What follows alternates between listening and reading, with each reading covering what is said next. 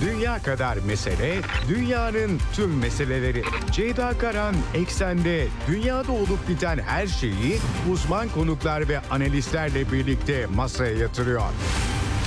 Dünyadaki meseleleri merak edenlerin programı Ceyda Karan'la Eksen hafta içi her gün saat 16'da Radyo Sputnik'te. Ceyda Karan'la Eksen başlıyor.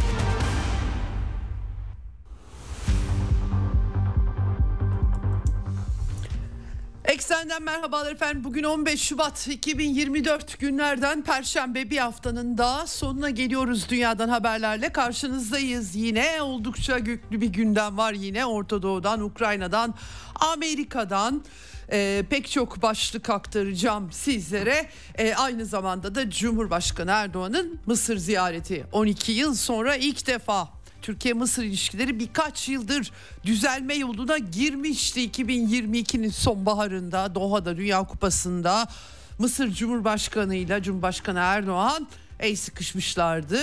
Ama tabii liderlik düzeyinde iletişim için üzerinden zaman geçmesi gerekti. Dün ziyaret tamamlandı. Eksen sırasında tabii ben size aktaramadım o sırada inmişti karşılanıyordu görüşmeler vardı. Daha sonrasında e, açıklamalar, ortak açıklamalar geldi e, Kahire'den. Bugün programın son bölümünde de Doktor Gökhan Çınkara ile buna bakacağız. E, neler olup bittiğine bakacağız. E, bu ziyarette bir ortak bildiri ile işlerin yoluna sokulması ve Mısır liderinin de e, son ilkbaharda Nisan ayı deniyor.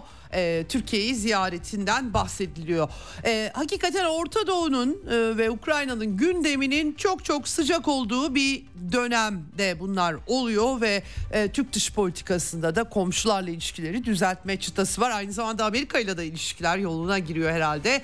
Cumhurbaşkanının e, dönüşte uçakta açıklamaları var. Onları da size aktarmaya çalışacağım ve dediğim gibi son bölümde e, Gökhan Çınkara ile konuşacağız. Ne oldu bu Mısır ziyaretinde ne gibi sonuçlar çıktı e, değerlendirmelerini alacağız kendisinden. Ben de size hem e, Orta Doğu sahasında pek çok gelişme var onları aktaracağım.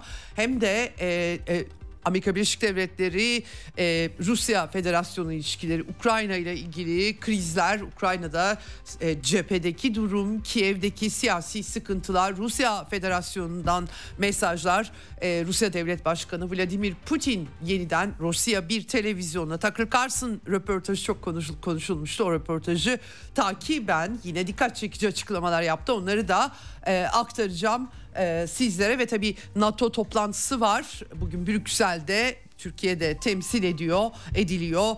Ee, Avrupa'nın silahlanması yeniden tartışmaları maalesef çok da parlak bir gidişat yok. Bunları aktarmaya çalışacağım sizlere. Malum artık e, 24 ilde yayındayız. Tabii e, başka yerlerden de internet üzerinden bizi dinleyebilirsiniz. Ama e, tekrardan bir e, arkadaşlarımın hazırladığı tanıtımdan e, Sputnik Türkiye'yi radyomuzu nereden takip edeceğinizi bir anımsayalım. Sonra başlayalım.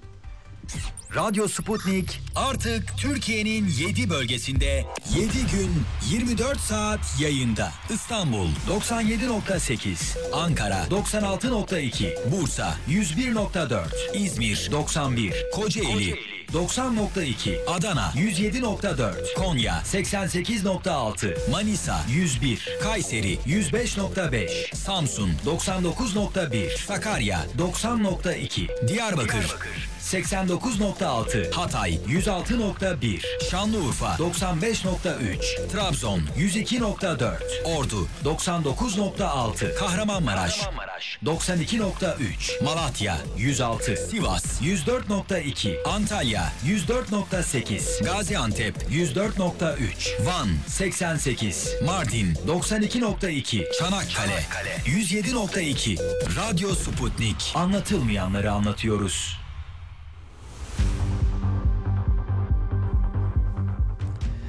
Evet sadece 6 il değil artık 24 ilde karasal yayından bizi takip edebilirsiniz. Aynı zamanda tabii Sputnik Türkiye'nin web sitesi üzerinden de kolaylıkla internet üzerinden e, ekseni dinleyebilirsiniz. E, Telegram kanalından da artık canlı yayınları arkadaşlarım koyuyor ama e, Telegram kanalımız artık Sputnik Türkiye.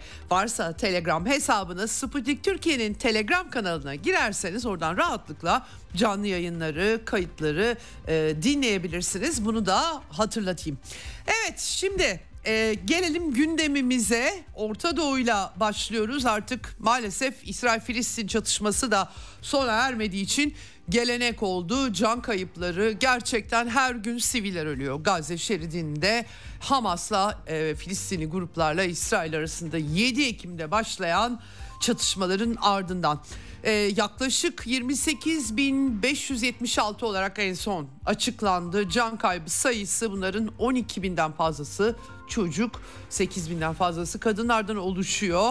Yani üçte ikisi yaklaşık olarak kadınlardan oluşuyor. Yaralı sayısı da artık 69 bine doğru koşuyor diyebiliriz. Maalesef durum e, bir de enkaz altında kalanlar çünkü Gazze'nin büyük bir kısmı yıkılmış durumda. Ee, bunlar da düşünüldüğü zaman durum hiç parlak değil. Bu konuda tabii bugün e, gelen haberler içerisinde pek çok haber var ama bölgeden çatışmalarla ilgili El Emel e, Hastanesi İsrail ordusunun Gazze'nin güneyinde Han Yunus bölgesindeki bu hastanenin çevresini bombaladığı yolunda haberler vardı. E, İsrail ordusu da El Amal e, Kızılay Hastanesi'nde e, içeriden bir takım görüntüler yayınladı. E, elleri arkalarında e, teröristler olarak bunları aktarıyor İsrail tarafı. Tabii bunların bir kısmının yaşlı hastalar ve sağlık çalışanları olduğu yolunda haberlerde var. Hangisi doğru ben oturduğum yerden bilemiyorum ama hastanenin içerisinden böyle bir görüntü yayınlamış durumda. Birleşmiş Milletler örgütlerinden İsrail'e tepkiler devam ediyor. Antonio Guterres insani yardım dağıtımının e, sınırlandığını İsrail'in koyduğu engellerle ve sivil koruma mekanizmalarının tamamen etkisiz kaldığını söyledi. Ee, insani yardımlar açlık krizi veriliyor. Tam da İsrail'in refaha operasyona başlayacağı e, e, başlayacağı düşünüldüğü bu konuda açıklamalar devam ediyor bu arada. E, pazartesi yapılan e, operasyon bir nokta operasyonu ya da belki de İsrail bundan sonra bu işi böyle yapacak onu da bilemiyoruz aslında ama herkesin kaygısı devam ediyor. İsrail'in kuzeyden sür, güneye sürdüğü sivil nüfusun şimdi bulunduğu yerde güneyde tekrardan bir harekata girişmesi kaygıları devam ediyor diyebiliriz. Dünya Sağlık Örgütü Refah'ta e, büyük bir saldırı olursa İsrail tarafından hayal edilemeyecek bir insani felaket yaşanmasından korktuklarını dile getirmiş durumda. Tabii e, e, Birleşmiş Milletler Filistin Yardım Ajansı, Bayındırlık Ajansı ile ilgili de kaygılar devam ediyor. Çünkü onların faaliyetleri sınırlanmış durumda. Dolayısıyla işte İsrail'in bir raporlaması var 7 Ekim'e karışanlar var diye. Bütün bir örgütün e, bunun soruşturma da açıldı ama bütün bir örgüt yapısının cezalandırılması eleştiri kaynağı. İngiltere Dışişleri Bakanı David Cameron örneğin e, yani garanti vermeleri lazım filan böyleleri çalışmayacak diye. Yani hemen herhangi bir kurum içerisinde İngiltere'de de pek çok e, yanlış işler yapıldığı oluyor ama bütün kurumu durdurmuyorlar tabii böyle bir sıkıntı var. Şimdi Güney Afrika ile İsrail arasında kapışma var. Dün uzun uzun aktarmıştım size. Güney Afrika Cumhuriyeti İsrail'in refah harekatı ile ilgili yeni bir başvuru yaptı Uluslararası Adalet Divanı'na yani BM mahkemesine e, İsrail'in aslında bu ay sonunda çok da bir şey kalmadı. 9 gün kaldı. 26 Ocak'ta açıklamıştı ilk ön kararını. Soykırım e, ithamı için zemin olduğunu söylemişti. Davayı görmeye yetkili olduğunu da söylemişti. Davanın sonucu değil yeni başlayacak ama önleyici tedbirler açıklamıştı. İsrail'in bir ay içerisinde bir ay sonra rapor vermesi gerekiyor. Dolayısıyla 26 Şubat'ta bir raporlama olacak mı olmayacak mı?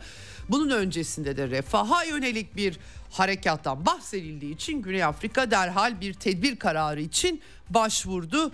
Ee, tabii İsrail Dışişleri Bakanlığı Güney Afrika'ya öfkelenmiş durumda. Hamas'ın yasal kolu olmakla itham ettiler. Güney Afrika Cumhuriyeti'ni İsrail'in kendini savunma hakkını, müdafaa hakkını ihlal ettiklerini söylüyorlar.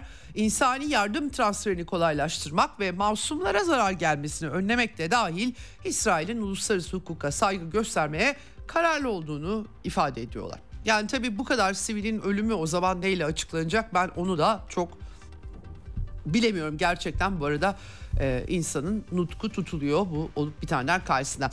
E, tabii İsrail'de yine gösteriler devam ediyor. Netanyahu'nun konudu, konutu önünde e, Kahire'de yeniden bir üç gün uzatma olmuştu ateşkes görüşmelerinde ama zaten Netanyahu'nun gönderdiği heyette sadece not almalarını istediği bir yani oturup bir müzakere etmek İsrailli heyet üyeleri çok da müzakere eder görünümünde değil. Dolayısıyla e, İsrail'de bu işten çok canı yananlar var.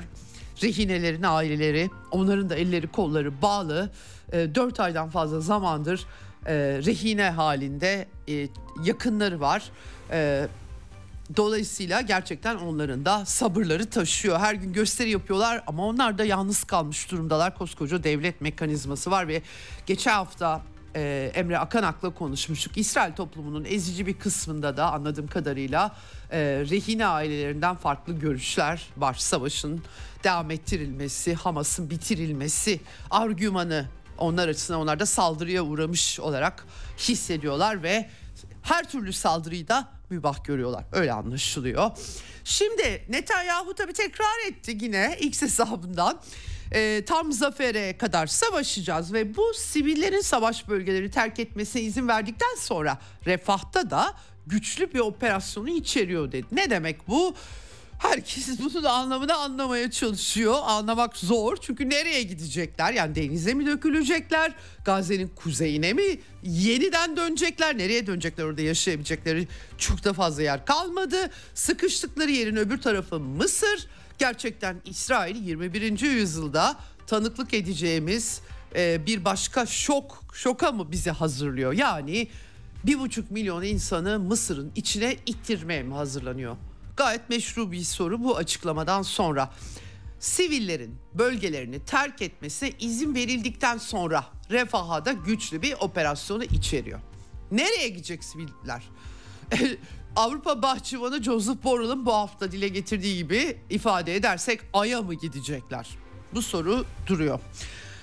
Evet e, bu arada tabii e, Netanyahu kabinesinden açıklamalar da var. E, yani konuşuluyor pek çok şey anladığım kadarıyla. Hiç şaşırtıcı gelmiyor bunlara doğrusunu söylemek gerekirse. E, ateşkes anlaşmasına yanaşmıyorlar ve İsrail'de de e, hiçbir biçimde bir Filistin devleti kabul et, görmüyor e, e, Maliye Bakanı ki aşırı sağcı kanattan Be, e, Bezalel Smotrich, Ulusal Güvenlik Bakanı Itamar Ben Givir, e, Diaspora Bakanı Amihay e, Çiğkli e, yani e, diyorlar ki yani bu Amerikalılar Arap ülkeleriyle beraber bir e, bağımsız bir Filistin devleti kurulması planları yapıyorlar. Ama e, yani biz e, böyle bir karara karşı çıkıyoruz e, hiçbir biçimde böyle bir böyle bir plan açıkça İsrail devletinin e, devlet açısından varoluşsal bir tehdittir diyorlar çok açık bir biçimde. 7 Ekim'de bunun ispatıdır. Yani şunu söylemeye çalışıyor. İsrail devletinin yanında bir Filistin bağımsız devleti kurarsanız yine 7 Ekim'deki gibi saldırırlar. Çünkü İsrail devletinin meşruiyetini tanımıyorlar. Dolayısıyla bizim yapacağımız Filistin devletinin kurulması engellemek. Varoluşsal bir sorun bizim için diyorlar. Ee, tabii e, Amerikalılar üzerlerinde bir baskı oluşturuyor ama e, Ben Givir bu ifadeleri ifadeleri şu şekilde söylemiş. Biz hükümette olduğumuz sürece bir Filistin devleti kurulamayacak. 7 ee, Ekim sonrası onlara devlet vermenin yasak olduğu her zamankinden daha açık ortaya çıktı. Yani devlet vermiyorsanız peki nasıl yaşayacak bu insanlar? Kendileri bir otoriteyle organize edemiyorlar. O sayede İsrail'in zamanında, yakın zamanda da 2019'da Netanyahu'nun açıklamaları var. Beslediği Hamas olgusu var. E, ondan da şikayet ediyorlar. E, dolayısıyla ne olacak yani? E, hakikaten e, böyle bir sıkıntı var ama e, e, İsrail'de artık e, Amerika'yı bile tehdit etmeliyiz diyen diaspora bakanı da öyle konuşmuş. Amerikan planlarına yönelik İsrail'in tek taraflı adımlarla Washington yönetimi tehdit etmesi gerektiğini söylemiş. e, tabii yani nereye varacak göreceğiz bu tartışmalar ama açık bir biçimde İsrail'in e, Amerika'nın Orta Doğu'daki en sıkı müttefiki Amerika'nın Orta Doğu'da kendisi için uygun gördüğü dünyada tepkilerini dikkate almak durumunda kaldı. Aslında boyun eğmiyor tepkileri Amerika. Sadece tabii kendi imajını çok kötü zedelediği için bunları demek durumunda. Hatırlayalım Anthony Blinken'ın ilk bölge turunda Joe Biden ilk gittiğinde Arap müttefiklere bu Filistin nüfusunu siz alın denmişti. Velhasıl Mısır ve Ürdün'den çok sert tepkiler yükselmişti. Böyle bir baskı altında kaldıkları için asla bir tehcirin kabul edilemeyeceğini söylemişlerdi. Böyle bir çerçevemiz var. Şimdi tabii bu nasıl olacak? Ee, İsrail'de kabul etmiyor. Tam bir çıkmaz durumu. Yani savaşla çözülebilecek bir durum gibi. Yani bu, bu kadar çıkmaz olduğu zaman biliyorsunuz olay maalesef e, siyasetin şiddet yoluyla uygulanan biçimine dönüşüyor. Orada da bir taraf yeniliyor, öbür taraf kazanıyor. Ee, diplomatik bir e, çözüm bulmak istemedikleri takdirde gidişat hep böyle oluyor. Diplomatik baskı kuracak mekanizma da yoksa mesela Amerikan yönetimi İsrail'e gerçekten silah ihraç etmeyi durduruyorum kardeşim para da vermiyorum benim dediğimi eğer güçlü bir şey çalıştırmazsa zaten hiçbir hükmü de kalmıyor. Ee, burada Amerika içerisinde 25 senatör Biden'a, Joe Biden'a bir mektup yazmış. İnsani ara verilmesi, esirlerin e, karşılıklı e, bırakılması takası. Hem de e, yani e, her gün çok fazla insan ölüyor. Dolayısıyla da acil bir durum var e, e, ortada. Bu Amerika'nın ulusal güvenliğine tehdit bir durum oluşuyor diye de uyarmışlar. Ama tabii bu Amerika'nın bir kısmı 25 senatör. Mesela Mike Pompeo eski Dışişleri Bakanı Trump'ın o İsrail'e gitmiş videolarını da izledim.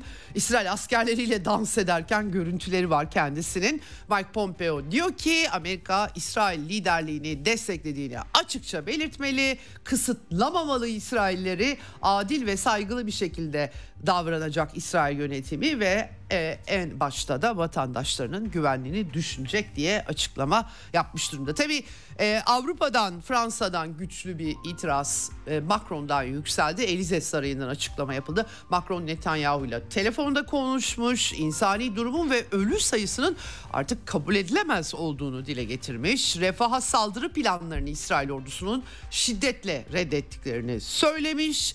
İnsani felakete yol açar, tehcire yol açar, bölgedeki gerilim daha da artar. Acil olarak e, yardım gönderilmeli, ulaştırılmalı içeriye demiş. E, hatta Gazze'ye giden tüm geçiş noktaları ve Ürdün'den doğrudan karayolu açılmalı demiş. İlginç bir çıkış Fransa e, politikaları düşünüldüğünde iki devletli çözüm demiş ve Batı Şeria'daki Yahudi yerleşimcilerin aşırılıkçılarının da engellenmesi gerektiğini şiddetinin dile getirmiş. Evet e, böyle Avrupa'dan da böyle bir Macron'dan bir tepki var ortada. Bu arada da İsrail-Lübnan kazanı kaynıyor. Dün aktarmıştım size İsrail'in kuzeyinde Safed kentine bir roket saldırısı bir İsrail öldü 7 kişi yaralandı bilgileri geldi. Sivil oldukları söyleniyordu ama e, böyle tuhaf yerlerden görüntüler var askeri barakaya benziyor. O yüzden ben emin olamadım doğrusu ama yapılan açıklama bu yönde dolayısıyla mecburen onu aktarıyorum. Ee, tabii e, Lübnan'da yaklaşık 86 bin kişi Lübnan'ın güneyinde yerinden yurdundan oldu bu çatışmadan e, bu yana 8 Ekim'den bu yana. Aynı şekilde İsrail'de de 100 bine yakın e, or- o bölgede yaşayan sakin oradan tahliye edilmek durumunda kalındı. İsrail'in en büyük sıkıntısı da o. Hizbullah'la bu gerilim devam ettikçe insanlar evlerine geri dönemiyorlar ve e, tabii ki buna karşılık savaş hazırlıkları, tehditleri ne kadar gerçekleştirileceği meçhul ama İsrail Genelkurmay Başkanı Herzi Halevi en son Kuzey'de belediye başkanlarıyla yerel yöneticilerle bir araya gelmiş. Hizbullah'a karşı bir sonraki harekatın çok şiddetli bir saldırı şeklinde yapılacağını, tüm askeri kapasite ve yeteneklerin kullanacağını söylemiş. Karadan bir Lübnan'a işgali mi kastediyor bilmiyorum. Doğrusu çok yukarıdan çünkü e, bu tarz şeyler sallanıyor. E, ama e, karşılıklı tabii devam ediyor her şey diyebiliriz. İtamar Ben Gibir de Ulusal Güvenlik Bakanı da e, Lübnan'dan atılan roketlerin İsrail'e karşı savaş olduğunu söylemiş. Ee, öyle bir e, bu bir savaştır. Kuzeyde de bu anlayıştan çıkma zamanı geldi artık. Yani topyekun savaş mı açmak istiyorlar? Açarlarsa ne elde edecekler? Bunlar büyük bir problem. Evet. Amerikalılar da Husilere e, yeni e, e, dün e, yeniden bu hafta aslında Salı günü yanılmıyorsam yine saldırılar yapmışlardı. Husiler yeniden saldırılar yapıyorlar ama çok net çok e, sağlıklı bilgi de gelmiyor. Husiler bir takım gemileri vurduklarını söylüyorlar. Amerikalılar yok vurmadılar. Biz ev şunu engelledik bunu engelledik diyorlar. E, bunun dışında bir de Somali'de Amerika'nın Eşşebap örgütüne hava saldırısı haberi geldi ama bu da 9 Şubat'ta olmuş. E, işte Mogadishu'daki hükümetle Amerika'nın tabii e, savunma anlaşmaları var onların talebiyle yaptıklarını da söylüyorlar. Afrikom'un ismini acaba buradan bundan sonra daha sık duyacak mıyız? Yakın zamanda Anthony Blinken da bir Afrika turu yapmıştı. Afrika ile ilgili açıklamalar yaptı. Hatta Afrika'da Rusya ile bir bilek güreşine girdiklerinin işaretlerinde e, veren açıklamalar yapmıştı. E, işin Afrika ayağına da bakmak lazım. Yakın zamanda bu yıl daha da alevlenecek gibime geliyor. Böyle bir çerçeve var. Şimdi ee, Avrupa'da Macron'dan örnek aktardık. Diğer ülkelerin de rahatsızlıklarını aslında aktarmıştım size refah operasyonu bağlamında. Rusya'da da Kremlin sözcüsü Dimitri Peskov özel bir endişe kaynağı olduğunu söyledi. Refaha yönelik olası bir harekatın e, dikkatle takip ettiklerini söyledi ve e, patlama tehlikesi barındırdığı tespiti yaptı. Aynı zamanda Rusya Hamas'la hala müzakereleri sürdürüyor. Rus rehineler de var çünkü e, Hamas'ın e, rehin aldıklarının arasında onları geri almaya çalışıyorlar. Latin Amerika'dan da Kolombiya e, lideri e, Gustavo Petro'nun sert çıkışı var. E, o ilk baştan bu yana İsrail'e çok sert eleştirilerde bulunmuş ve büyükelçilerini geri çekme kararı almıştı. E, bir forum düzenlenmiş başkent Bogota'da ve orada biraz genel bir eleştiri aslında dünyada demokratik değerlerden gittikçe uzaklaşıldığı, işte Gazze'deki savaş sadece kız çocukları erkek çocukları öldürmekle kalmıyor. Aynı zamanda özgürlüğü, insan haklarını ve dayanışmayı da yok ediyor diyen e, açıklamaları var. E, Avrupa'ya kadar yansıyan demokrasinin ayaklar altına alındığı saptamaları eşliğinde bunları söylemiş. Evet programın son bölümünde konuşacağız ama çok kısa notlar halinde e, Cumhurbaşkanı Erdoğan'ın e, Mısır ziyaretiyle ilgili başlıkları aktarayım. E, dün İttihadiye Sarayı'nda bir araya geldiler. Havaalanında karşıladı El Sisi Cumhurbaşkanı Erdoğan'ı. E, e, heyetler arası görüşmeler de yapıldı, ikili görüşmeler de yapıldı ve sonra ortak basın toplantısı var. Özellikle de Türkiye ve Mısır'ın el ele verip Gazze konusunda bir takım sonuçlar elde etmesi vurgusu yaptı Abdülfettah El Sisi. E, ve Nisan ayında Erdoğan e, Mısır liderini e, Türkiye'ye davet etti. Anladığım kadarıyla davete cevap vermeyi sabırsızla bekliyorum diye sabırsızlıkla bekliyorum diye bir açıklaması var. Henüz olur demiş mi dememiş mi doğrusu bu cümleden tam çıkaramadım ama genellikle gelecek Nisan'da diye herkes yorumluyor hikayeyi göreceğiz hep beraber. Cumhurbaşkanı 15 milyar dolara ikili ticaret hacmini çıkartmak istediklerini, Mısır'ın savunma sektörüne önemli yatırımlar yaptığını söylemiş. İşte güç birliği yapmak, ortak ortak projeler, LCC'yi davet ettiği e, her düzeyde her konuda temaslar. Ortak bildiride yüksek düzeyli stratejik işbirliği konseyi toplantılarının yeniden yapılandırılması vurgusu var. Burada hemen hemen her konu var bildiride işte iki ülke arasında köklü ortak tarih, kültür vesaire e, işte barış, istikrar, refah, dayanışma e, bunların geliştirilmesi. Pek çok konuda bu arada. Siyasi, diplomatik, ekonomik, ticari, bankacılık, efendim turizm, denizcilik, güvenlik, askeri savunma sanayi, organize suç, kültür, bilim, eğitim, teknoloji, enerji pek çok konuda e, işbirliği yapılacak. Ama bunlar tabii daha bebek adımları öyle aktarmak lazım. Daha önceden de aslında ekonomik işbirliği bitmemişti ama siyasi düzeyde bunların yeniden formüle edilmesi herhalde söz konusu. Ne diyelim tabii e, siyaseten retorik çok yükseldi. Tabii İhvan projesi Amerika Birleşik Devletleri'nin bu bölgeye biçtiği bir projeydi ve fos çıktı açıkçası. E, e, genel anlamda Arap coğrafyasında işe yaramadı. Körfez Blue istemedi. Suriye'de gömüldü. Ee, Irak zaten işgalle bir devlet niteliği taşımaktan çıkartılmıştı. Orası Amerika ile İran arasında bir bilek güreşinin sahasına dönüşmüştü. Dolayısıyla işte e, Mısır'da da El Sisi Mısır ordusu öyle yok bütün ülkeyi ihvancılara falan teslim etmek yok diyerek el koyduğundan beri bu durum Türkiye ile ilişkileri epey bir e, e, zarar vermişti. Ama sonuç itibariyle El Sisi kabul edilmek durumunda kaldı. Bu kadar.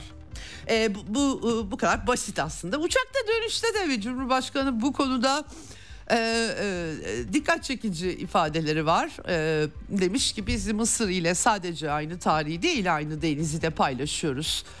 Yani tabii Akdeniz çok büyük herkes aynı denizi paylaşıyor ee, ve e, o denizin küresel denklemdeki önemi her geçen gün daha da artıyor doğru söylüyor Cumhurbaşkanı. Diğer yandan dış politika karşılıklı çıkar eksenli inşa edilir ve o zeminde yönetilir demiş. Dolayısıyla artık Rabia Mabia yok yani. Peki bunlar niye 6 sene önce böyle olmadı diye e, sorarsak o zaman demek ki de çıkar eksenli değil ideolojik eksenli yürütülmüş sonucuna tabii ki varabiliriz. Neyse bu da bir şeydir diyelim. Ee, Türkiye hakikaten Mısır'la e, tarihsel anlamda yakınlıkları var. Tabii e, Osmanlı İmparatorluğu bir imparatorluk olunca çok da sevmiyorlar sizi. Onu da hatırlatmak gerekiyor. Eski imparatorluk mirası imparatorluk merkezleri için tabii ki daha farklı gözüküyor. Oralardan daha farklı gözüküyor. Ee, yani Cumhurbaşkanı uçakla dönüşte 12 yıldan bu yana irtibatımız kesilmişti. Şimdi artık tabii önemli ülkeler Nisan'da davet ettik kendisini Ankara'da gelecek dedi. Ee, bu ziyaretimiz Sayın Elsesi'nin çok ısrarlı davetiyle gerçekleşti. Israrla Erdoğan davet etmiş söylediklerinden bunu anlıyoruz. Ee, bunun dışında da işte büyük ihtimalle o da Nisan'da gelecek iadeyi ziyaret yapacak demiş. Gazze'de insani yardımları koordine etme. Pek kimse bir şey koordine edemiyor bana sorarsanız Gazze'de ama Abdülfettah El-Sisi ile konuştuk. İsrail'i sıkıştırmaya devam edeceklerini söylediler. Amerikalılar da zaten sıkıştırıyor demiş Cumhurbaşkanı. Ee, İsrail'den yakınmış vahşi saldırılarını devam ettiriyor diye. Ee, Irak konusunda Türkiye dosta dosttur demiş e, ve e, açıkçası Erbil'le Erbil yönetimiyle ilişkilerimiz terörle mücadelede çok iyi ama Süleymaniye'de olumsuz durumlar var demiş. E, PKK destekçiliğiyle neredeyse itham etmiş e, Kürdistan Bölgesel Yönetimi'nin Süleymaniye kanadını öyle söyleyeyim. Kalkınma yolu projesi var meşhur. Onları da Birleşik Arap Emirlikleri ile de konuştuk. Irak üzerinden geçen bir hat bu. Ama tabii istikrar sağlanması gerekiyor. O kadar kolay değil doğrusu bu işler. Ee, Rusya Devlet Başkanı Vladimir Putin'in Tucker Carlson röportajını da sormuşlar Cumhurbaşkanı'na. Çok samimi olduğunu, samimi bulduğunu söylemiş. Ee, İstanbul sürecine Putin atıf yapıyor. Ya uzun süredir yapıyor atıf tabii herkes. Cumhurbaşkanı e, bu işin ilk İstanbul'da yapılması işte zaten barışa hizmet edecek işleri de Türkiye yaptı tahıl koridoru gibi vurgusu yapmış. Sonuç odaklı çalıştık biz demiş. E, peşini bırakmayacağız demiş. Yani tabii Ukrayna meselesi biraz Türkiye'yi aşıyor açıkçası. Ama e, böyle İstanbul toplantısı gibi toplantılar içinde zemin sağlayacak bir politik çizgide ilerledikleri de aşikar onu teslim etmemiz lazım. Boris Johnson tabii Cumhurbaşkanı baltalamasını bahsetmemiş, bundan bahsetmemiş ama yani e, elini çekmeden önce çabaladıklarını söylemiş. Daha David Cameron da yeni Dışişleri Bakanı olarak Türkiye'ye gelmişti hatırlayacaksınız. Yani Putin'in de görüş alışverişi olursa bu konularda netice almaya çalışırsa Türkiye uğraşıyor demeye çalışmış nihayetinde. E, zaten iki tarafla da görüşüyor Türkiye demiş. E, Amerikan Kongresi tabii e, orada da e, F-16 sürecine dair Şubat sonuna kadar Milli Savunma Bakanlığı açıklama yaptı. Mektup bekleniyor. Modernizasyon sürecine ilişkin e, teklif ve kabul mektuplarının tarafımıza iletilmesi deniliyor. Amerikan Kongresi'nin başı çok kalabalık şu anda. Ee, Şubat sonuna 15 gün var ama herhalde Biden yönetimi bu e, sopayı vurup işlettiği için bu mesele e, işi hallettiği için herhalde gönderirler öyle diyelim. E, Cumhurbaşkanı da kongrede hava olumlu demiş aynısı senatoda da e, demiş. Dolayısıyla Amerika ile benzer düşündüğümüz ya da üzerinde uzlaştığımız konuların sayısı artıyor diyebiliriz demiş. Hangi konular? Bilmiyorum doğrusu. Ee, şu anda olumsuz gidiş yok tam tersine olumlu gelişme var. Yani yetkililer konuşuyorlar ediyorlar. Bir de ıslak imzalı mektuplar. Biden'ın ıslak imzalı mektubu gö- gönderildi. Biz de ona ıslak imzalıyı hemen gönderdikleri için TBMM'den kabul edilen İsveç'in NATO üyeliğini herkes biraz da ne gerek var koskoca Türkiye Devleti resmi gazetesinde yayınlamış demişti. Aslında büyük bir güvensizlik olduğuna işaret tabii böyle ıslak imzalı şeylerin gidip gelmesinden. Neyse Cumhurbaşkanı böyle demiş. Ee, bizim de ıslak imzalı onay belgesini gördünüz. Parlamentodan çıkan kararı duydunuz. Teşekkür üstüne teşekkür ettiniz. Biz de bundan sonrasını sizden bekliyoruz demiş. Zaten İsveç Başbakanı da aramış teşekkür etmiş falan filan. Ne velhasıl böyle özetlenebilir dış politika başlıklarında söyledikleri Cumhurbaşkanı ve F-16 sürecine dair de Şubat sonuna kadar e, Washington'dan tedarik modernizasyon süreciyle ilgili bir e, mektup bekleniyor. E, tabii e, taslak bekleniyor. E, herkes bu işin bir 4 sene süreceğini söylüyor. 4 seneye kim öyle kim kala diyeceğim geliyor. Gerçekten bu işin bu teknik boyutunu herhalde bundan sonraki süreçte daha uzun konuşacağız. Öyle 3 ay sonra F-16'lar gelecek gibi de gözükmüyor ama kim bilebilir ki? Amerika'da bazen kendi kurallarını jeopolitik çıkarlarına ayarlayabiliyorlar. Evet.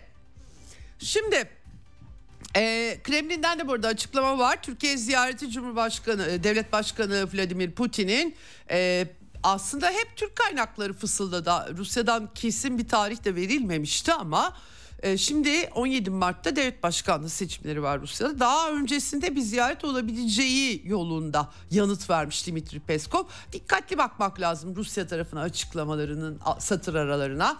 Ee, her zaman daha dikkatli açıklamalar yapmayı beceriyorlar çünkü e, çok heyecanlanıp onu çarpıtarak basın yansıtsa bile.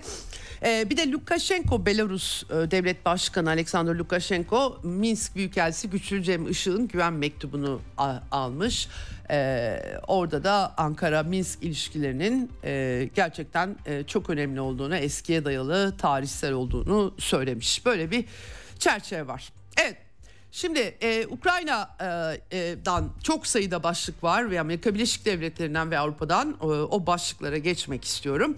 Avdiivka'da hakikaten Rusya güçleri bir adeta kama soktular genişliyor o kama.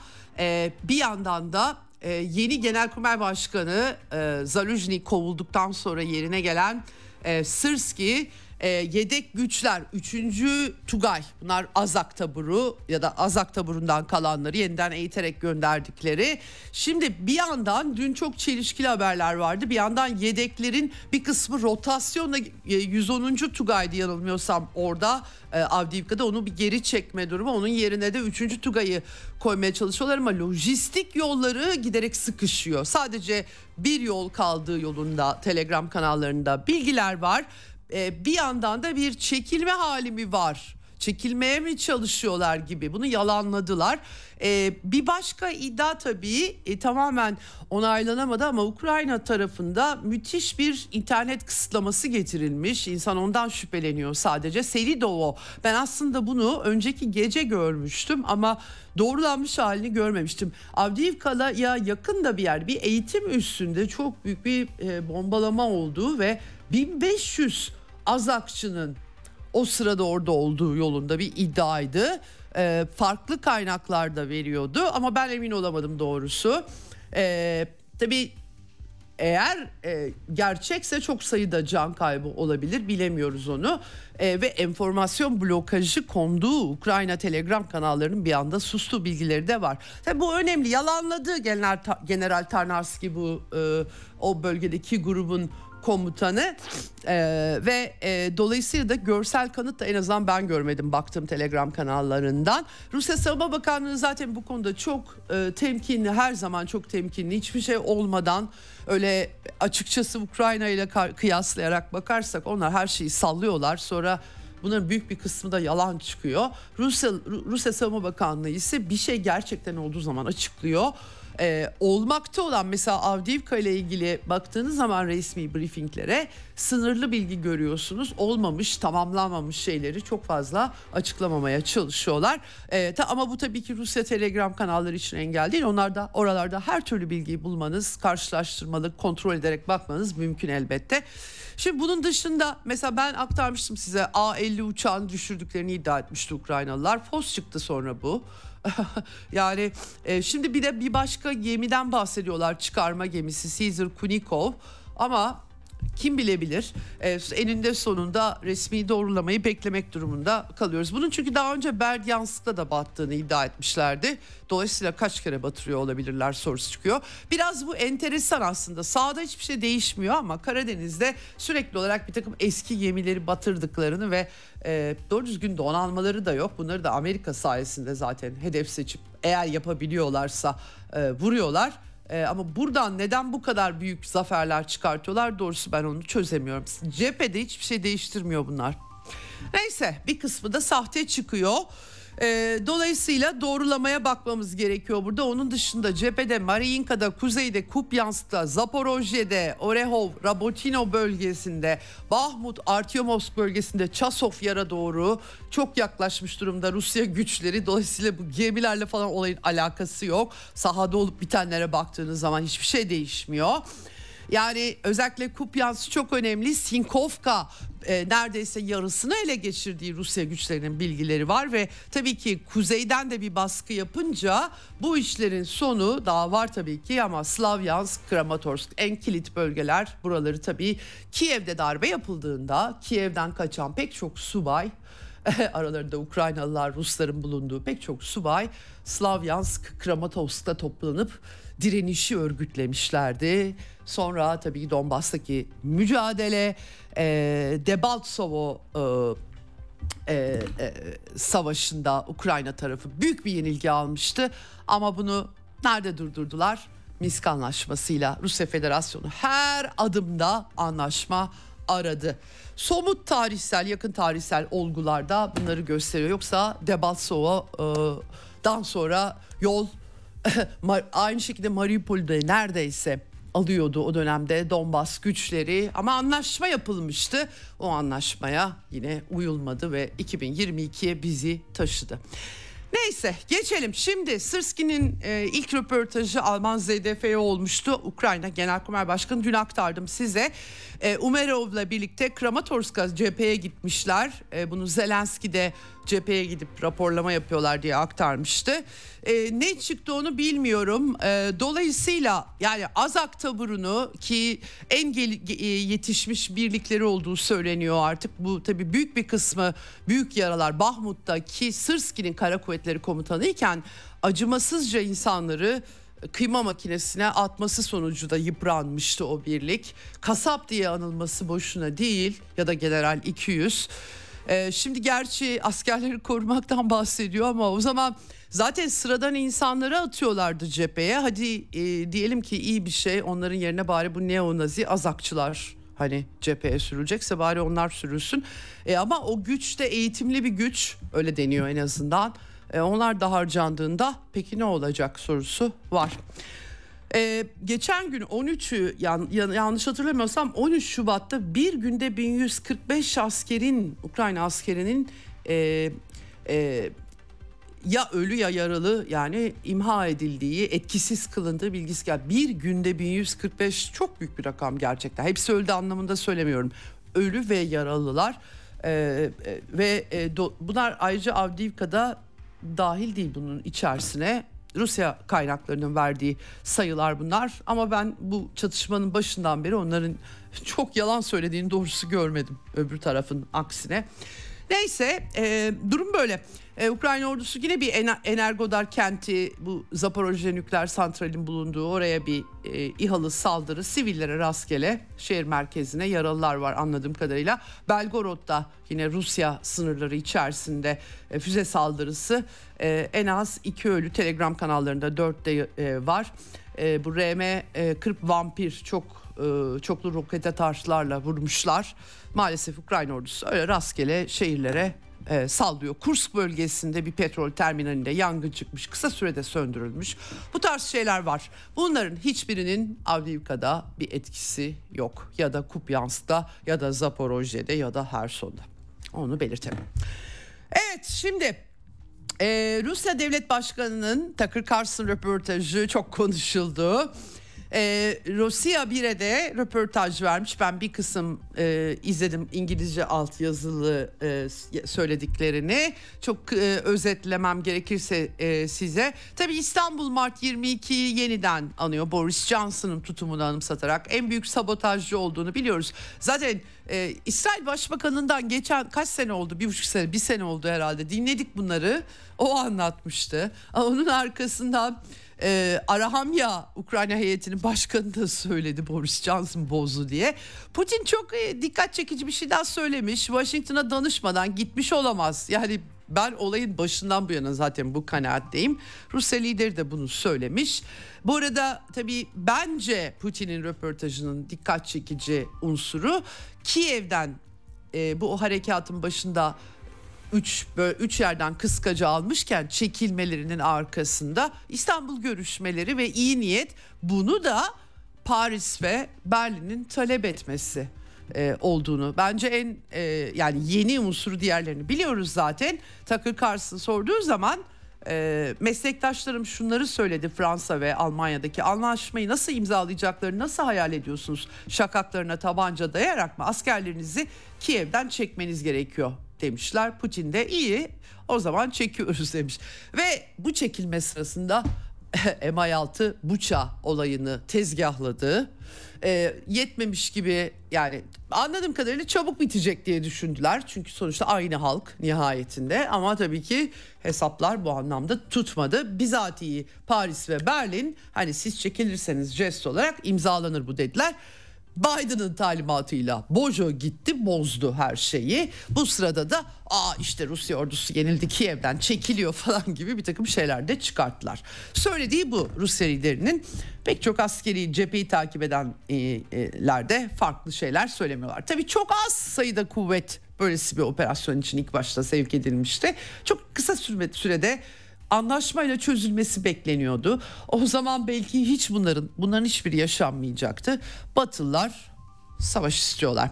Ee, burada tabii Putin'e ilginç şeyler de sorulmuş Rusya bir de. Ee, tekrardan e, ha burada Minsk anlaşması Merkel ve Hollande'ın nasıl e, zaman kazanmak için BM onaylı anlaşmayı fırsat bildiklerini falan tekrarlamış. Orada da şey demiş Rusya lideri yani pişman olabileceğimiz tek şey düzgün kişilerle iş yaptığımızı düşünerek aktif eylemlerimize daha erken başlamamış olmamız. Yani her adımda uzlaşma arandığı, diplomasi yürütüldüğü ama e, işte e, diğerlerinin kandırıkçılık yaptığını söylüyor. Savaşı biz başlatmadık sadece sona erdirmeye çalışıyoruz diyor. İlk aşamada barışçı amaçlarla yapmaya çalıştık. İşte Minsk anlaşmasıydı, İstanbul'du falan ama e, artık buraya geldik diye. E, ilginç sorduğu şeylerden birisi Amerikan seçimleri Biden, Trump... Amerikan seçimleri kimi tercih ederdiniz diye sormuşlar Rusya liderine. O da Biden demiş. Çünkü daha deneyimli, öngörülebiliyor, güçlü bir politikacı. Yani sağlık durumu ama filan deyince ben doktor değilim bu konuda yorum yapma hakkına da sahip olduğumu düşünmüyorum demiş. Her zaman rakiplerine karşı tırnak içerisinde başka liderlere karşı dikkatli bir üslup kullandığını bir kez daha görüyoruz Rusya Devlet Başkanı'nın. Ee, sunucu işte ama helikopterden inerken başını çarptı falan deyince hangimiz kafasını bir yere çarpmadık ki? Biden'a ilk taş atan o olsun demiş. Üç yıl önce e, bir küçük yorum yaptığını, e, iş yapamayacak durumda e, olmadığını söylediğini, Cenevre'de görüştü. 2021'de görüşmüştü hatırlayalım yaz aylarında, yaz başı, Haziran'da yanılmıyorsam. Fark etmedim yani böyle bir şey. Evet kağıda bakıyordu ama yani ben de bazen bakıyorum kağıtlarıma önemli bir şey değil bu falan demiş. E, Amerikan halkının seçeceği liderlerle çalışırız biz demiş yani Rusya'nın politikası bu devletten devlete yaklaşıyorlar. E, çünkü onların temsili demokrasiyle seçildiğini ve dolayısıyla da e, ilişkilerin devletler arasında e, kurulması ilkesiyle yaklaştıklarını bu şekilde dile getirmiş. Ama tabii Biden idaresi evet biz politikalarından e, hoşlanmıyoruz. E, yani sağlık durumu bizi ilgilendirmez.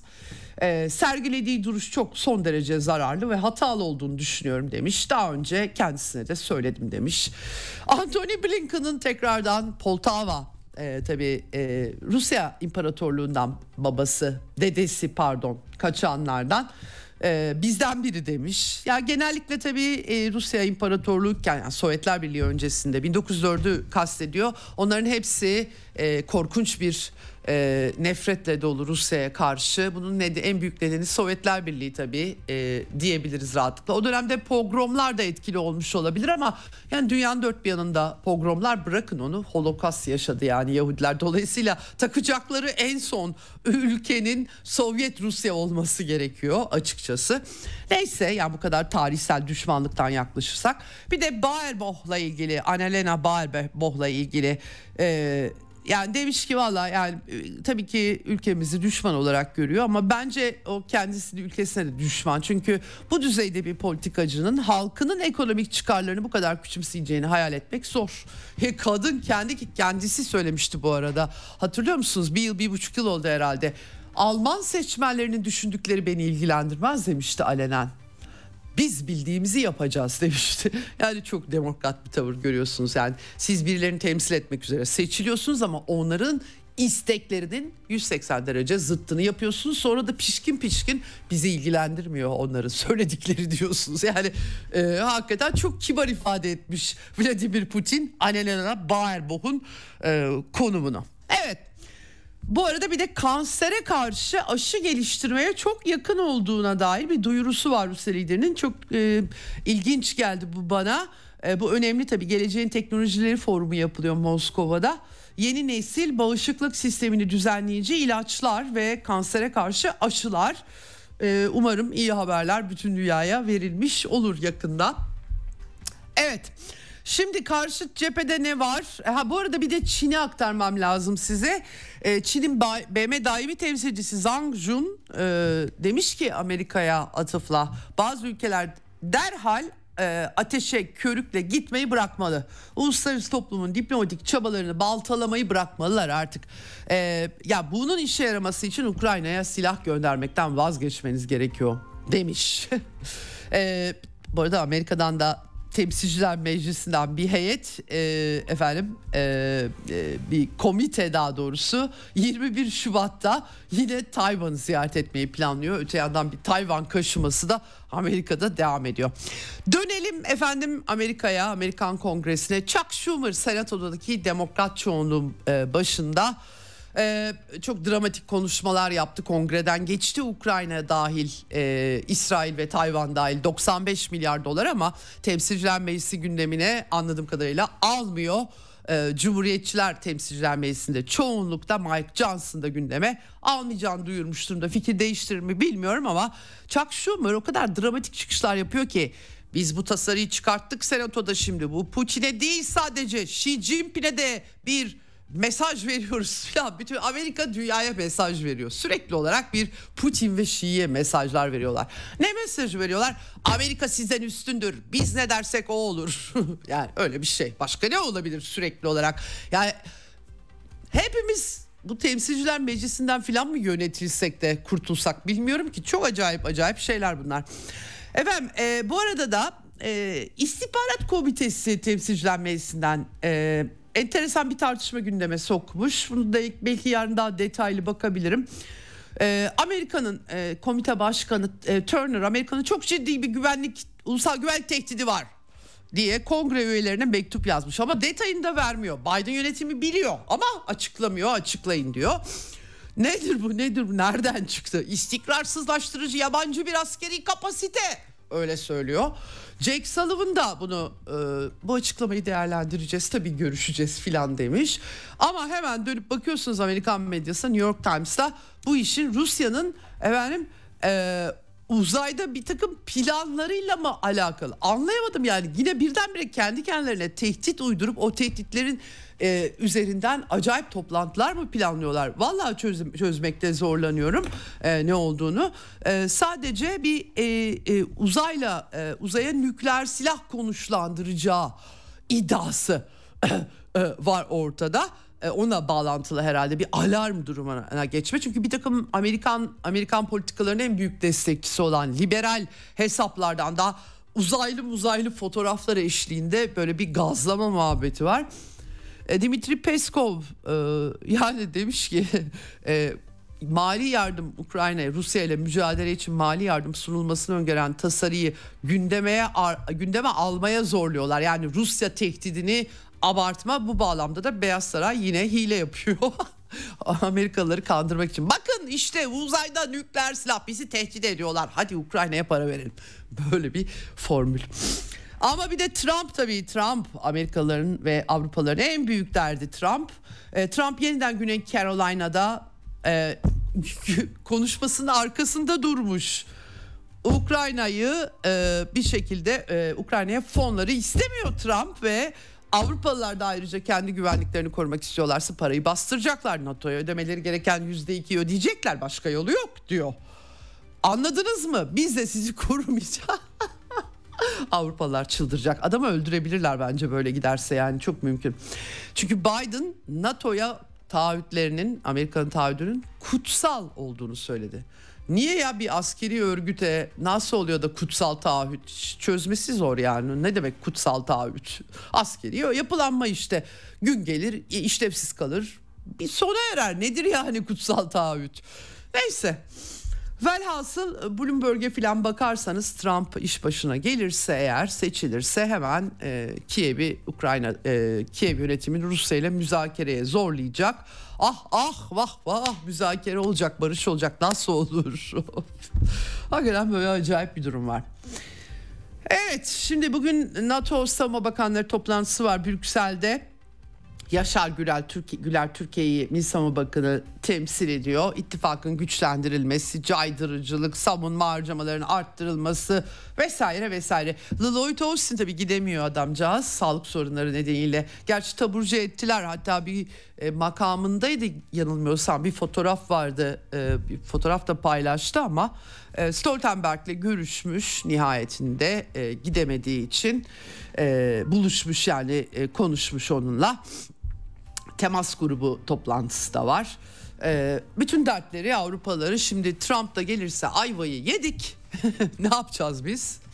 Ee, gayri safi yurt içi hasılasının yüzde ikisinden fazlasını e, NATO ülkelerinin bu yıl e, savunmaya harcamaları e, Stoltenberg tarafından bizzat dile getirildi. 380 milyar dolar 2024 toplam bütçesi e, ve e, 18 müttefik diyor 7'ye çıktı benim bildiğim kadarıyla görebildiğim kadarıyla bunu artık 18'e çıkaracaklar herhalde bu sene yüzde iki bu bir rekor olacak diyor ee, kendisi e, askeri ihtiyaçları karşılamaya zorlayacaklar. İşte bir yandan da Ukrayna ordusu için yine eğitim yine aynı şeylerden bahsediyorlar. Evet e, yine e, 16'sı yani yarın Münih Güvenlik Konferansı başlıyor. İlginç bir not e, Wang Yi katılacakmış Çin Dışişleri Bakanı e, e, Münih Güvenlik Konferansı'nda herhalde bir konuşmada yapacaktır. Oradan Çin'in bakış açısına dair e, bir takım mesajlar alacağımıza eminim. E, ama Avrupa'da e, Ukrayna, NATO, A- ABD bizi bırakırsa vah vah bizim halimiz ne olur diye kara kara düşünenler. E, bu arada e, Avrupa İmar ve Kalkınma Bankası Başkanı e, Reno Basso bir açıklama yapmış. Ukrayna'ya yönelik mali yardım tutarı ABD'nin İkinci Dünya Savaşı sonrası Avrupa ülkelerine sağlanan Marshall, meşhur Marshall Türkiye'de vardır. Marshall yardımını aştığını söylemiş. Ne biçim para dökmüşler görüyorsunuz. Bir de üstelik başarısız oluyorlar çok feci. E, Fransa'da çiftçiler yeniden e, ayaklarda, ayaklanmış vaziyette, ayakta e, çiftçi sendikalarıyla görüşüp olayı teskin etmeye çalışıyor Başbakan Gabriel Atay e, Atal hükümeti e, İspanya'da ayaktalar her yerde ayaktalar aslında Avrupa Birliği tarım politikalarında böyle küçük küçük bir takım tavizler veriyorlar ama tamamıyla de taviz vermiyorlar o yüzden de çiftçiler protestolarını tümüyle e, durdurmuyorlar. Müzakere ediyorlar e, bir şekilde çeşitli bölgelerde. 29 Ocak'ta Paris'i kuşatmışlardı alenen. Bütün bunlar devam edecek daha öyle gözüküyor. E, Polonya'da aynı şekilde onlar da biliyorsunuz Ukrayna'nın ucuz tahılını istemiyorlar. Bütün hayatları karardı adamların. Onlarınkisi de devam ediyor. Japonya'da bir teknik resesyon var. Nüfus baskısı da olduğu söyleniyor. Asya'dan öyle bir küçük haber verebilirim. Ee, ki Japonya önemli bir ek, e, ekonomik güç Asya'da belirtmek gerekiyor ama iç talebin giderek zayıfladığı vurguları var e, ve bir şekilde aslında beklenmedik biçimde bir resesyon e, durumunda üçüncü büyük ekonomi olma şeyini de Almanya'ya e, kaptırdığı haberleri var. Bir yandan da Amerikalılar tabii Japonya'yı tekrardan militarize etmek için son 20 yıldır e, uğraşlarının meyvelerini kazanıyorlar elbette.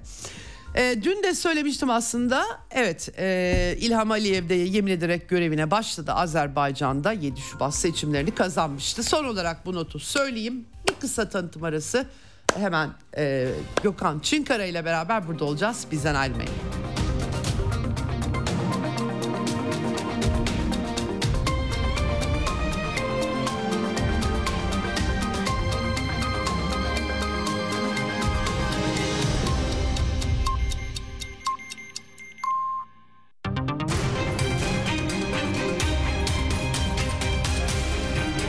Radyo Sputnik. Anlatılmayanları anlatıyoruz.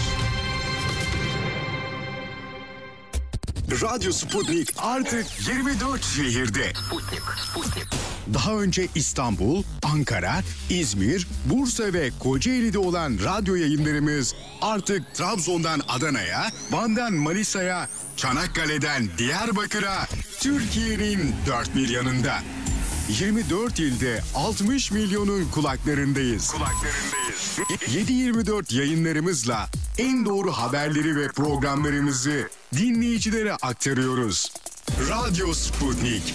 Anlatılmayanları anlatıyoruz. Ceyda Karan'la Eksen devam ediyor.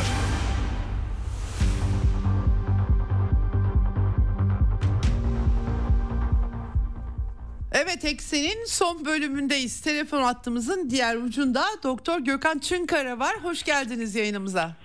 Hoş bulduk Ceyda Hanım merhabalar. Çok teşekkür ediyorum Gökhan Bey katıldığınız için yayınımıza. Ee, şimdi e, epeydir de konuşmadık galiba bir ayı açtı sizinle konuşalı. Ee, iyi evet. oldu bu. Mıs e, Cumhurbaşkanı Erdoğan'ın Mısır ziyareti e, bekleniyordu zaten. Dün biraz günübirlik oldu ama tabii e, son 10 yıldır e, iki ülke ilişkileri falan düşünüldüğü zaman çok dikkat çekici bir ziyaret oldu hepimiz açısından. Dönüşte de Cumhurbaşkanı son derece pragmatik mesajlar veriyor gibi gözüküyor. Biraz sanki içeriği hafif kalmış gibi ne dersiniz? Ee, Türkiye-Mısır ilişkileri açısından tarihi bir ziyaret mi? Nisan'da El-Sisi gelecek e, deniyor ama açıklamasında tam da gelecekmiş gibi de değil. E, genel olarak e, nasıl buluyorsun sonuçları itibariyle, e, tarihselliği itibariyle, çıkan sonuçlar itibariyle hemen şöyle bir toplayıp sorayım size.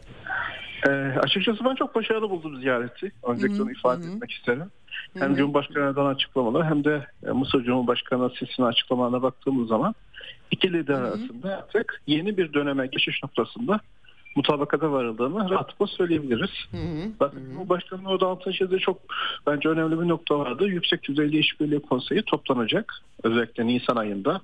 Cumhurbaşkanı Sisi de buraya gelince iki lider başkanlığına hı. E, yapılanma yeniden devreye girecek. Bu oldukça önemli. Artık iki ülke arasında bu Arap Baharı süresince ve sonrasında gelişen e, dinamikler e, zaman, zaman ilişkileri durgunlaştıran ve bazen krize e, götüren faktörlerin artık ortadan kalktığını görüyoruz. Zaten bu 2020'de başlayan bir şeydi malumunuz. Yani Türkiye'nin Körfez Arap ülkeleri, İsrail evet. ve e, Mısır'la ve en son zaten hep sizin programında da söylediği ki Suriye kaldı sadece. E, zaten evet. Dışişleri Bakanı Sözcüsü de dün yaptığı açıklamada o da bir e, Şam yönetimiyle tekrar görüşebiliriz. İşte iki taraf arasında iyi niyet esası üzerine diye böyle bir açıklama yaptı. Yani tüm bunları toplayınca aslında Türk dış politikası e, Arap Baharı sonrası süreci kendisine artık eklemlendiriyor ve yeni süreci bence Türkiye'de rasyonelleştiriyor. Çünkü dinamikler ve e, yapılar çok hızlı dönüştüğü için Türkiye'de artık yeni sürece artık yeni e, anlayışa giriyor diyebiliriz. O yüzden yani Arap Baharı'nda. Türkiye şu açıklama yaptı veya Erdoğan şu açıklama yaptı. Şimdi neden böyle görüşüyor demek bence çok e, isabetli hmm. değil. Yani o zamanın koşullar çok farklıydı. Şu anın şu günün koşullar çok farklı. O günkü izlediğiniz politikayı şu an izlemeniz çok maliyetli olacaktır. O zaman da o politikayı izlemek çok Türkiye açısından fırsat pencereleri barındırıyordu ama koşullar değişince artık yeni sürece eklemlendi. Biraz tabii ama, ama e, şöyle tabii anlıyorum sizin yani bu, bu şunu söyleyebilirim ideolojik şey bitti artık daha pragmatik herhalde yani o ifadeleri çünkü Cumhurbaşkanı'nın dikkat çekici yani evet, evet, e, benim evet. anlayabildiğim kadarıyla bir ideolojik politika e, gütmemekle alakalı söylediği diyor ki e, diğer yandan dış politika karşılıklı çıkar eksenli inşa edilir ve o zeminde yönetilir diyor. Ya bu konuda geçmişte çok uyarılar oldu da o açısından tabii daha göze çarpıyor evet, kendisine. Evet, evet. Ee, bir de bu dönemde değişen iki tane faktör var bence Ceyda Hanım. Onu buyurun, buyurun tabii. Birincisi buyurun, Körfez Arap ilişkileri. Bence Türkiye, Türk, e, Türkiye'nin Orta Doğu politikasında temel mihenk noktası artık Körfez Arap ülkeleri.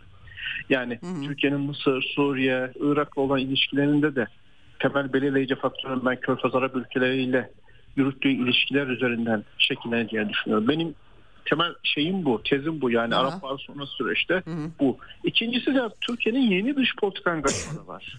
O da hı hı. savunma sanayi. Artık Türkiye e, yine Körfez Arap ülkeleri ve diğer e, işte e, Mısır'dır, e, Fas'tır, Etiyopya'dır. Bu ülkelere geliştirdiği ilişkilerde yeni bir angajman ortaya koyuyor. O da savunma sanayi. Hmm. E, bence bu da ilişkileri yeni bir dinamiğe sokuyor. Yeni bir sürece sokuyor. Ben bunun hı çok iyi olduğunu düşünüyorum. Artık Türkiye bu tür bir ticari bağımlılık, taraflı bağımlılık yaratacağı için ilişkiler hı eskisi kadar bir e, ideolojik konseptle anılması da veya o tür bir şekilde yönetilmesi çok mümkün olmayacak. Çünkü Türkiye ürettiği ürünleri satmak için pazar ihtiyacı var. Arap ülkelerde, Körfez Arap ülkelerde bu konuda çok verimli. O, o açıdan ben Türkiye'nin Arap Baharı'ndaki e, politikalarını çok e, e, bu, bundan sonraki dönemde izleyeceğini düşünmüyorum ki zaten dikkat ediniz bu 7 Ekim ve sonrasındaki Türk dış politikası da aslında Körfez Arap ülkeleriyle uyumlu ve onlarla birlikte hareket eden bir sistematik içerisinde hmm. şekilleniyor. Zaten Cumhurbaşkanı'nın hmm. Vurguladığı da buydu. Yani biz Mısır'la ortak hareket edeceğiz e, yardımların ulaştırılması noktasında iki devlet çözüm noktasında bu hem Mısır açısından çok iyi hem de Türkiye açısından çok iyi. Bence dün Mısır Cumhurbaşkanı Sisi de büyük bir oh çektiğini düşünüyorum. Çünkü Cumhurbaşkanı refah konusunda yapmış olduğu açıklama bence çok önemliydi. Arap medyasında çok yer aldı. Ee, hmm. Cumhurbaşkanı o noktada Mısır'ın tezlerini tamamen destekleyici pozisyona e, şey yaptı. Konuşmasının altını çizdi. Bu da tabii ki Sisi'nin e, ve Mısır'ın temel tezlerinin bölgedeki güçlü ülkelerce desteklendiğini vurgulanması açısından önemli ve İsrail tabii ki açısından da çok önemli. Çünkü İsrail biliyorsunuz Arap Baharı sonrası süreçte Sisi'nin iktidar gelmesinden sonra Mısır'la bir yakınlaşma Doğu Akdeniz'de Türkiye'ye karşı yeni bir bloklaşma e, oluşturuldu. Evet o kırıldı mı sizce? Yani Bence o kırılma kırıldı. onun evet. kırılma alamet bu ziyareti bu bloklaşmanın Tabii. yani tümüyle hemen herhalde kırılmamıştır ama böyle bir evet. şey böyle bir olasılık belirdiği yolunda yorumlanabilir mi? Onu da hemen e, arkasından. Evet, evet. Herkes ee, önem ben, veriyor çünkü. E, e, önemli görüyorum ama birisinin kulağını çınlatalım burada belki bizi dinliyordur Aydan Sezer Bey. o bu evet, aynen, evet, evet yani deniz yetkilendirme ve münhasır ekonomik bölge noktasında Mısır'la yapılacak anlaşmaları çok fazla sıcak bakılmadığını o kendince e, paylaşmış. Ben de onu tabii teknik kısımlarını ondan okuyorum. E, evet. Fakat ben e, şunu gözlemliyorum yani en azından Türkiye ve Mısır arasındaki bu ilişki yakınlaşması Doğu Akdeniz konusunda Türkiye'nin çok rahatlatacaktır. Yani e, e, bu bence Türkiye'nin üzerinden ciddi maliyetleri e, azaltan bir şey. Yani ekonomik kapasite iki ülke arasında 15 milyar dolar ki çok çok az. Bu daha da bence hı hı. E, ivme kazanacak. E, tabii ki Mısır'ın jeopolitik konumu Türkiye'nin ticari genişlemesi açısından da askeri operasyonlar açısından da çok önemli. Libya zaten iki ülke arasında belli bir dönem biliyorsunuz bir gerginlik sahası oluşturmuştu. E, bu evet. ikili ilişkiler Libya'da bile çok kolay bir şekilde bazı şeylerin çözülmesine hem Mısır'ın üzerindeki maliyeti azaltma hem de Türkiye'nin üzerindeki maliyeti azaltma noktasında çıktı. Tabii ki ülkenin anlaşamayacağı nokta olacaktır ama bence Türk dış politikası şu an üzerindeki maliyetleri bence azaltma noktasına hareket ederek hem ekonomiye ciddi bir e, katkı hem de kendi uğraşacağımız daha farklı alanlar yoğunlaşma noktasında bir hafifleme sağlıyor diye ben düşünüyorum ve Mısır gezisi çok önemli fakat tabii bizim medya bunu çok e, tartışmadı veya bilemiyorum idrak edemedi mi diyeceğiz. Bence çok önemli. Yani Erdoğan'ın son dönemki dış politika açılımlarının en önemli e, merhalelerinden birisi diyebilirim ben. E, biraz somut sonuçlar herhalde beklentisi var. Yani insan e, daha doğrusu öyle bir şey arıyor e, Gökhan Bey. E, bakarken yani üreteceği sonuçları arıyor. Şimdi hani Doğu Akdeniz bakımından da öyle aynı şekilde ya da e, e, gerçekten aslında 2020'den bu yana ticari hatta ondan öncesinde de vardı galiba yanlış hatırlamıyorsam. Bir şekilde ülkeler arasında ticaret de yürüyor zaten ama hani daha güçlü hale getirmek başka bir şey. E, 2020'den beri zaten Beri Çavuşoğlu'yla temaslar oldu hatırlayacaksınız ama tabii burada siyaseten o kadar çok yüksek düzeyde sözler sarf edildi ki o zaman daha zorlaşıyor herhalde. Peki biraz dikkat etmek lazım herhalde çok yüksek perdeden laflara etmemek için. Başka devletlerin liderlerine karşı Evet, Son- sonrasını düşünerek. e, tek bir şey kaldı bence. Yani Türkiye ve Suriye arasında yeni bir süreç. Bence Mısır'la ilişkileri de artık onu geliştirecektir. Neden diyeceksiniz? Bence temel mesele biraz da Arap jeopolitiğiyle de alakalı. Yani artık e, Arap ülkeleri kendi coğrafyalarında kontrolsüz bir şekilde bir yeni bir şiddet sarmalına girmesini istemiyorlar. Bu da şimdi bir Suriye kaldı bence onlar açısından yani kontrol edilmesi güç bir alan olarak. Ya Filistin sahasını bile konteyn ettiklerini yani çev- e, orayı bile artık belli bir merhaleye getirdiklerini düşünüyorum şu an 7 Ekim sonrasında. Öyle mi? Aktif bir- bence çok aktif bir Arap diplomasisiyle karşı karşıyayız. Daha önce bu kadar değildi. Yani bütünleşik ve birleşik şekilde hareket ediyorlar. Suudi Arabistan, Katar, Birleşik Arap Emirlikleri, Mısır dikkat edin. Çok ayrıksı ses yok. Belki küçük nüans noktasında anlaşmazlık olabilir ama bir Arap inisiyatifi var. Ben Suriye noktasında da çok hızlı bir şekilde e, adım atılacağını bu süreçten sonra özellikle Mısır, Nisan ben önemsiyorum yani sesinin buraya Anladım. gelmesinden sonra e, ikili ilişkilerde artık yeni bir boyut kazanacaklar. Şimdi kurumların tabii ki birbirleriyle entegrasyonu beklemek lazım. Yani ordu ordu mensupları konuşacak. İşte onlar arasında daha resmi ilişkiler, yazışmalar başlaması, daha sık şeyler. İstihbarat zaten var ama daha da netleşecek. Diğer kurumlar arasında da Gümrük Bakanlığı, Sağlık Bakanlığı. Yani biz küçük mikro düzeyleri es geçiyoruz ama bunların bile birbirleriyle entegrasyonu ilişkilerin somut çıktılar üretmesi noktasında çok e, anlam e, üretecektir diye düşünüyorum ve ben çok önemli görüyorum bu ziyareti. Evet. Peki bir de Gazze sınırına gitmesi beklentisi vardı Erdoğan'ın. Ee, biraz da açıkçası benim gözlemlediğim kadarıyla söylüyorum. Ee, çünkü e, işte Mavi Marmara'dan beri bir Türkiye'nin e, Filistin meselesindeki e, rolüne dair bir bakış vardır, bir algı vardır benim e, Orta Doğu'da yaşayan arkadaşlarımda zaman zaman rastladım. Bu sefer çok derin bir hayal kırıklığı var. Yani Türkiye sadece bir takım laflar ediyor somut hiçbir şey yapmıyor. E, Hatta karikatürlere de konu oluyor açıkçası. O yüzden hani belki bir Gazze sınırına gidebilir deniyordu ama o da olmadı pek. Bekliyor muydunuz siz çok mu abartıldı bunlar yoksa? Hani Ee, e, sonrası çoğu insanda e, Türkiye'nin pozisyon noktasında ve üstleneceği rol noktasında büyük beklentiler içerisine gittiklerini düşünüyorum. Ee, yani Türkiye'nin e, şu an kendi ulusal çıkarlar açısından ve ulusal güç kapasitesi açısından izlediği politikanın e, rasyonel olduğunu düşünüyorum. Yani Türkiye bence NATO üyesi ülkesi olarak e, Hamas noktasında birçok ülkeden ayrışarak o, o konuyu o, o, o meseleyi sahiplendi. Yani Türkiye çok somut adımlar atıyor bence yani baktığımız zaman aslında. Yani hiçbir ülke şu an silahla bir mücadele edemez ki orada yani o sahada. Hangi Evet. ülke konvansiyonel ordusuyla e, şey yapacak? Yani Türkiye 90 milyon veya 100 milyon insanın yaşadığı bir ülke. Çok farklı kurumsal ulusal kurumsal angajmanlara sahip.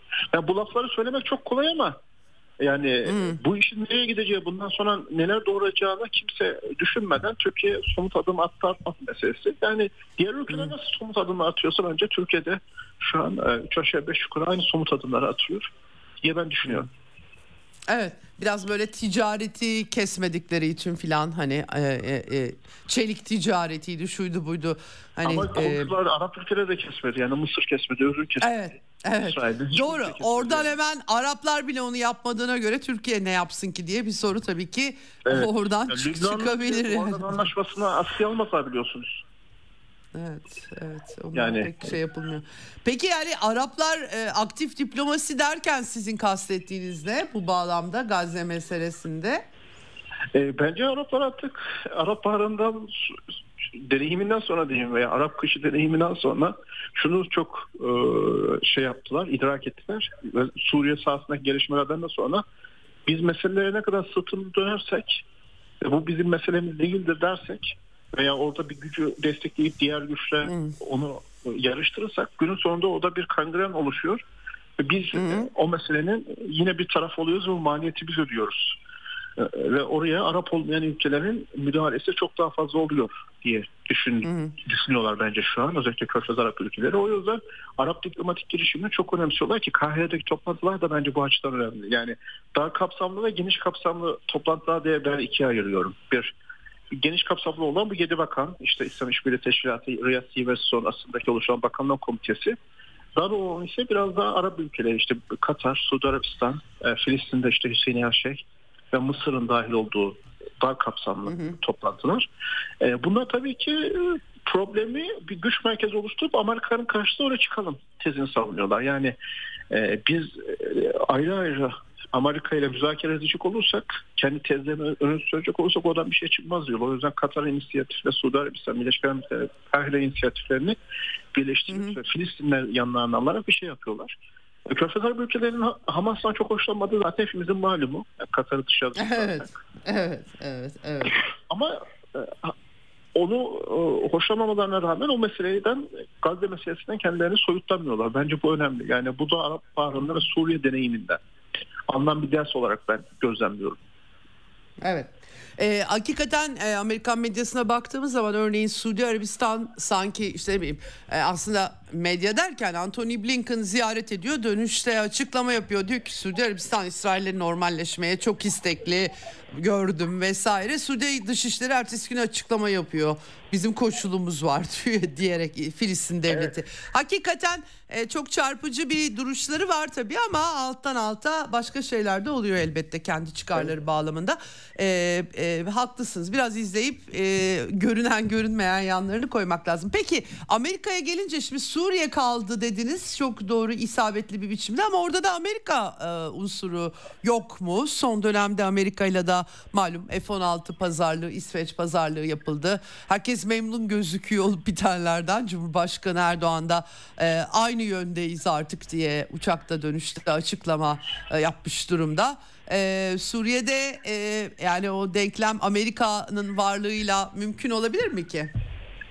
Ee, yani Amerika'nın Suriye'den çekilme planları da var zaten ama tabii bu evet. plan, planlarının ben belli bir e, anlaşma ve sözleşme yap, yaptırarak taraflar ondan sonra çekileceğini e, düşünüyorum.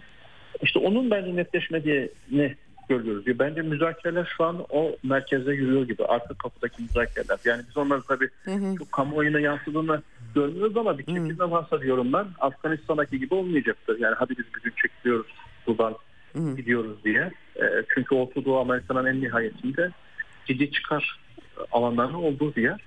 E, yani Suriye'ye baktığınız zaman da Suriye'de Arap e, girişimine, Arap diplomasisine entegre olma noktasına adımlar atıyor. Tabii ki onlar İran'la olan ilişkilerini yeni bir bence konsepte sokmak istiyorlar ama bunun çok kolay olma, olmadığını e, onlar da farkında bence özellikle e, Esad yönetimi. E, hı hı. Bu, bu da aşabilirlerse e, bence orada da e, bir geçiş süreci üzerinde mutabakata varalım. Ee, yeni bir yapılandırılma sürecine bence Suriye'de girecek diye ben düşünüyorum. Yani Suriye daha kolay ve daha hızlı girebilir. Daha kolay ve daha hızlı girmezse bölgeye çok rahatlaşacaktır. Ee, Hı hı. Fakat temel mesele tabii bu 7 Ekim olayları çıkmasaydı bence biraz Suriye meselesine daha da fazla enerji harcayacak. Ben Körfez kısmen Türkiye. Ee, Birleşik Arap tabii orada biraz daha aktif yani. Onlar Türkiye'nin biraz işte bu İngilizce deyim, deyimiyle brokerlık yapıyorlar. Hı hı. Biraz tarafları oturtma, ortak anlayışa eriştirme noktasında. Ee, bu biraz zaman alacak ama ben yani 2024'te yerel seçimlerden sonra e, Suriye hı hı. dosyasının e, daha da hızlanacağını düşünüyorum. Çünkü Trump'a baktığımız zaman Trump çok bu bölgede yani uğraşmak istemiyor. Suriye bir askeri operasyon falan öyle bir derdi yok zaten biliyorsunuz. E, o açıdan hı hı. Türkiye'de bence ortak bir anlayış etrafında e, Suriye'yle bir yere varacak diye düşünüyorum. Küçük bir Dışişleri Bakanı'nın sözcüsünün açıklaması da e, buna yönelik. Çünkü Suriye artık evet. Arap ülkesi şu an bir tehdit olarak da görmüyor yani Esad'ı veya onda bir şey yok artık biliyorsunuz. Yani Suudi Arabistan, Birleşik Arap Katar veya diğer Arap ülkesi herhangi bir sadece Ürdün'ün bazı sıkıntılar var biliyorsunuz işte geçen siz de takip etmişsinizdir haberlerde. Sınırlarda bazı geçişlerin noktasında. Evet. Onları onları sağlandıktan sonra ortak bir şeye bence bölge aktörleri varacak diye ben düşünüyorum Suriye'de. Evet o zaman bu Mısır ziyareti Türkiye'nin pragmatik politikalarını konsolide etmesinin bir e, aynı Çok zamanda etmekte olmasının bir şey oldu resmi Evet. e, olarak anlayabiliriz diyorsunuz. Bunun öbür ayakları da Türkiye'nin Körfez'le beraber Suriye politikasını da koordine etmesi. E, Yani başka faktörler olsa bile anladığım kadarıyla e, bu, şekilde özetleyebiliriz bu ziyareti e, çıkanları. Peki başka ekleyeceğiniz bir şey varsa alabilirim yoksa hani hiç sıkıntı değil. E, e, son yine bir söz vereyim size isterseniz. Evet. E, bu ziyaretten Ya bence- benim benim sormadığım sizin dikkatinizi çeken başka bir e, unsur varsa Ya yani bence Mısır şey. Ceyda Hanım e, Türkiye'nin bölgeye yönelik politikası bence biraz da deneyimlere dayanıyor. Onu da söyleyebiliriz yani izleyicilerimizin ve dinleyicilerimizin algılaması açısından yeni süreci. Yani bu işler çok böyle kolay öğrenilmiyor diyebiliriz. Çünkü Türkiye'nin Orta Doğu'ya eklemlenmesi süreci biraz 2000'li yıllarda daha aktif bir şekilde gerçekleşti. En azından oradaki aktörlerde. Bence birçok deneyim de Türkiye'nin nasıl davranacağı ve nasıl hareket edeceğine dair bir şey oluşturdu diye düşünüyorum. Bir hafıza oluşturduğunu düşünüyorum. Kurumsal hafızadır. Ee, 7 Ekim sonrasında da biraz onu gördük. Yani Türkiye artık eskisi kadar ya tabii yaptığı açıklamaların bir kısmı toplumsal e, endişeleri gidermeye yönelik de açıklamalar oluyor ama günün sonunda e, bölge ülkeleriyle uyumlu hareket eden bir Türkiye ile artık karşı karşıyayız diyebiliriz. Evet. Peki çok çok teşekkür ediyorum Gökhan Bey e, değerlendirme için. Daha konuşacağız zaten Nisan'da e, çok uzak değil. Evet, E, evet. belki e, sesinin ziyareti söz konusu olacak. O zaman da zaten konuşacağız. Çok çok teşekkür ediyorum değerlendirme için. Rica ediyorum. Hayırlı günler diliyorum. Çok sağ olun. Sağ olun. Evet e, gerçekten e, dikkat çekici tabii e, LCC e, 12 sene sonra böyle bir ziyaretin gerçekleşmesi Türkiye-Mısır ilişkileri çok şey bu anlamda atlattı. Tarihsel olarak da öyle aslında. E, sonuç itibariyle tabii geçmişi o şekilde planlanması Orta Doğu'da şekillenme o şekillenmede Türkiye'yi yöneten yapının eklemlenmeyi tercih ettikleri proje, o projenin başarısı, başarısızlığı belki de Gökhan Bey bu anlamda doğru söylüyor olabilir. Ee, bu tarz deneyimler çeşitli başarısızlıklardan sonra farklı bir, bir biçimde tabii etkilerde e, bulunabiliyor ve daha şu an en azından Orta Doğu Bir de tabii işin para yanı var işte açıkçası. Kasa. Ee, mali olarak güçlü olan ülkeler daha bağımsız, daha egemen kararlarını verebiliyorlar. Ee, tek başına çok zengin olmak her zaman yeterli olmuyor. Bütün bu kararlar için iç içe geçmiş meseleler elbette. Belki bunu da e, ekleyebiliriz. E, küçücük bir e, not daha aktaracağım size. Ya yani gerçekten dünyada felaketler de bitmiyor. Bu Japonya'da özel olarak ayrıca da bu yeni yıla çok fena girmiş durumda biliyorsunuz. Yok uçak kazalarıydı, şunlardı, bunlardı, depremlerdi filan derken şimdi de Japonya'da Sakurajima e, Sakura Sakurajima yanardağı ki en tehlikeli aktif yanardağymış bu. Vallahi yani 5000 metreye kadar bulutlar, duman bulutları yükselmiş durumda. Ee, bir e, yarımada üzerinde bir e, yanardağ. Japonya'nın bitmiyor yani başındaki dertler 2024'de hakikaten arka arkaya felaketlerle gitmiş durumdalar. Ee, daha önce de çünkü e, 2016'dan beri habire e, patlamalar oluyor aktifleşmiş vaziyette. E, dolayısıyla e, böyle bir tehlikeli bir durum var. Depremler, yanardağlar derken bunları çok e, yani haberler her yerlerde çıkıyor bir şekilde ama bu benim dikkatimi çekti. Son olarak bu notu da iletmiş olayım size. Bugünlük eksenden bu kadar. Yarın dünyadan haberlerle görüşmek üzere. Hoşçakalın.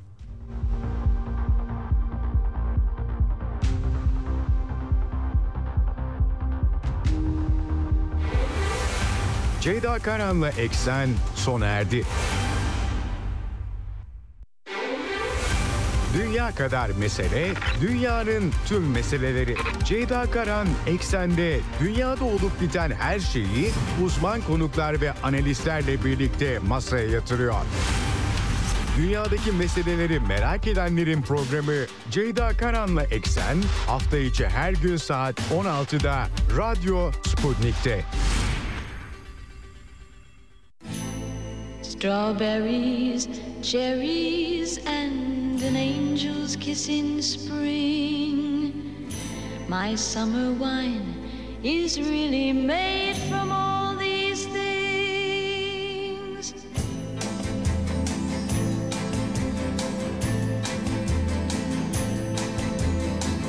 I walked in town on silver spurs that jingle too. A song that I had only sang to just a few. She saw my silver spurs and said, Let's pass some time. And I will give to you summer wine. Oh, summer wine. Strawberries, cherries, and in spring. My summer wine is really made from all these things. Take off your silver spurs and help me pass the time. And I will give to you summer wine. Oh, summer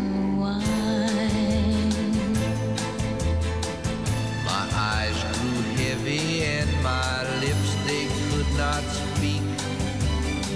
I tried to get up, but I couldn't find my feet.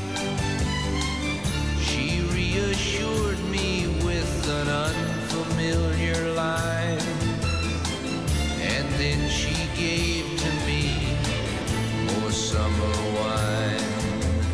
Oh, summer wine.